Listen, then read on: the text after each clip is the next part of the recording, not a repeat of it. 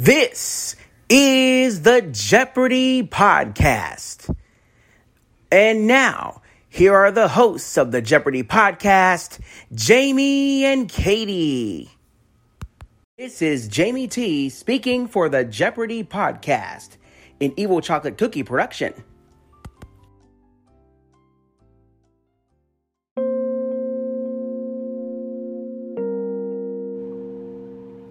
Hello, everyone, and welcome to this episode of the Jeopardy Chronicles. This is the Evil Chocolate Cookie. It is the day before Thanksgiving as I am recording this, so happy early Thanksgiving. I will most definitely mention that tomorrow, but I just wanted to get it early just in case for some reason I forgot. I don't plan on forgetting, but nobody ever plans on forgetting things, so yeah. But we have reached the first of our three semifinal games in this particular tournament bracket.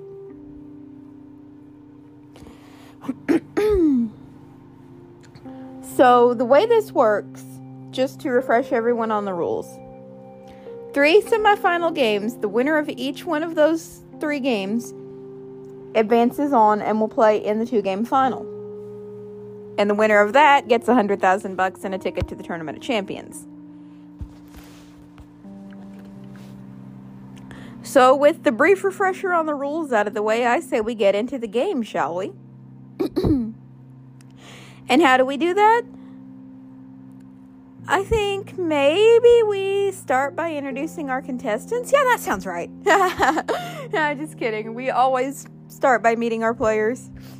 And today we have Kit, Deanna, and Nick. So, why don't we jump into this?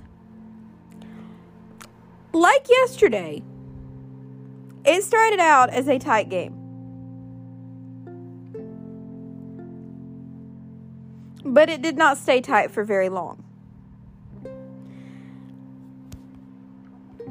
Daily doubles were not very nice to our players today. Nick found the first one and lost all of his money by not having a clue. But that's okay because it was early in the game and you can easily come back from that. The the game stayed the game stayed pretty close actually throughout most of the first round, I would say. It was double jeopardy where things started kind of exploding. Because Kit landed a daily double in double jeopardy, bet everything and lost it, making me think, what is wrong with you?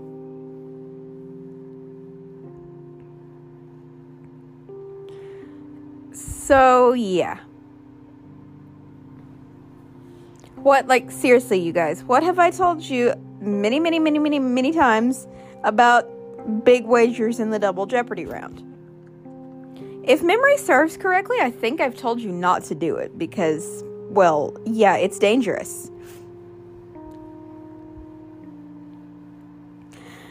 Because if you screw up at the wrong point in time in that round, you're screwed you're well and truly screwed.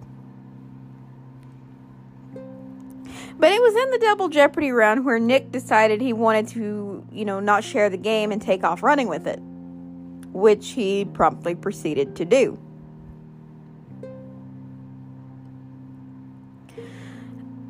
Kit, I do believe, before that daily double miss, could have taken the lead, and that's what that's what she was trying to do. But then missing that clue, of course, puts you in just the opposite of the lead. It puts you back to zero if you wager everything. Which left Nick basically wide open to run like a crazy person. And it was just one of those things like, oh my God. Like, I had I been that poor contestant who missed the daily double, I would have been kicking myself so hard. Well, Nick managed to get back that daily double that he missed in the first round, he managed to get back the money from it by answering the second daily double in the double jeopardy round correctly. Same wager as the first round and everything, but this time he got it right. So he had something like a $20,000 lead going into Final Jeopardy. So, yeah.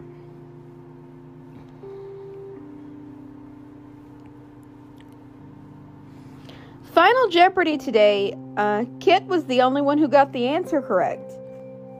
But, you know, the, the Daily Double left her in a bad spot with scoring wise. I hope I'm using the right pronouns because I would really feel like dirt if I wasn't. But I haven't seen which pronouns this particular individual prefers. And not to be rude, but just going by voice, I kind of have to make a guess if I can't figure it out for sure. So if I'm using the wrong ones, you guys don't bash me. It is not done out of malice. It is done out of I don't have a clue.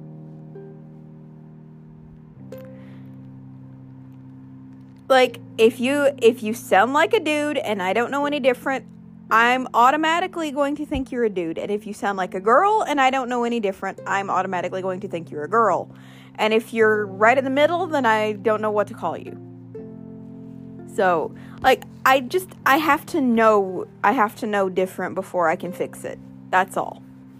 But once I do learn different, if it's there's, you know, different, I will fix it. I will correct myself and come back and be like, "Excuse me, I was doing this wrong. Let me fix it. I'm sorry."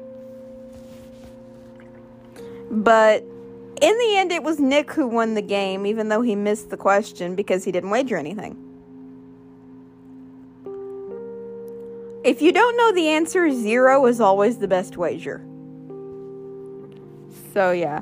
I know they don't know what the question is going to be when they wager, but if it's a category you're even slightly afraid you won't know the answer, especially if you've got a lead the size of the one Nick had, um, yeah, zero is always the best wager you can make. So, yeah, that that I do believe was the value play at this point in time.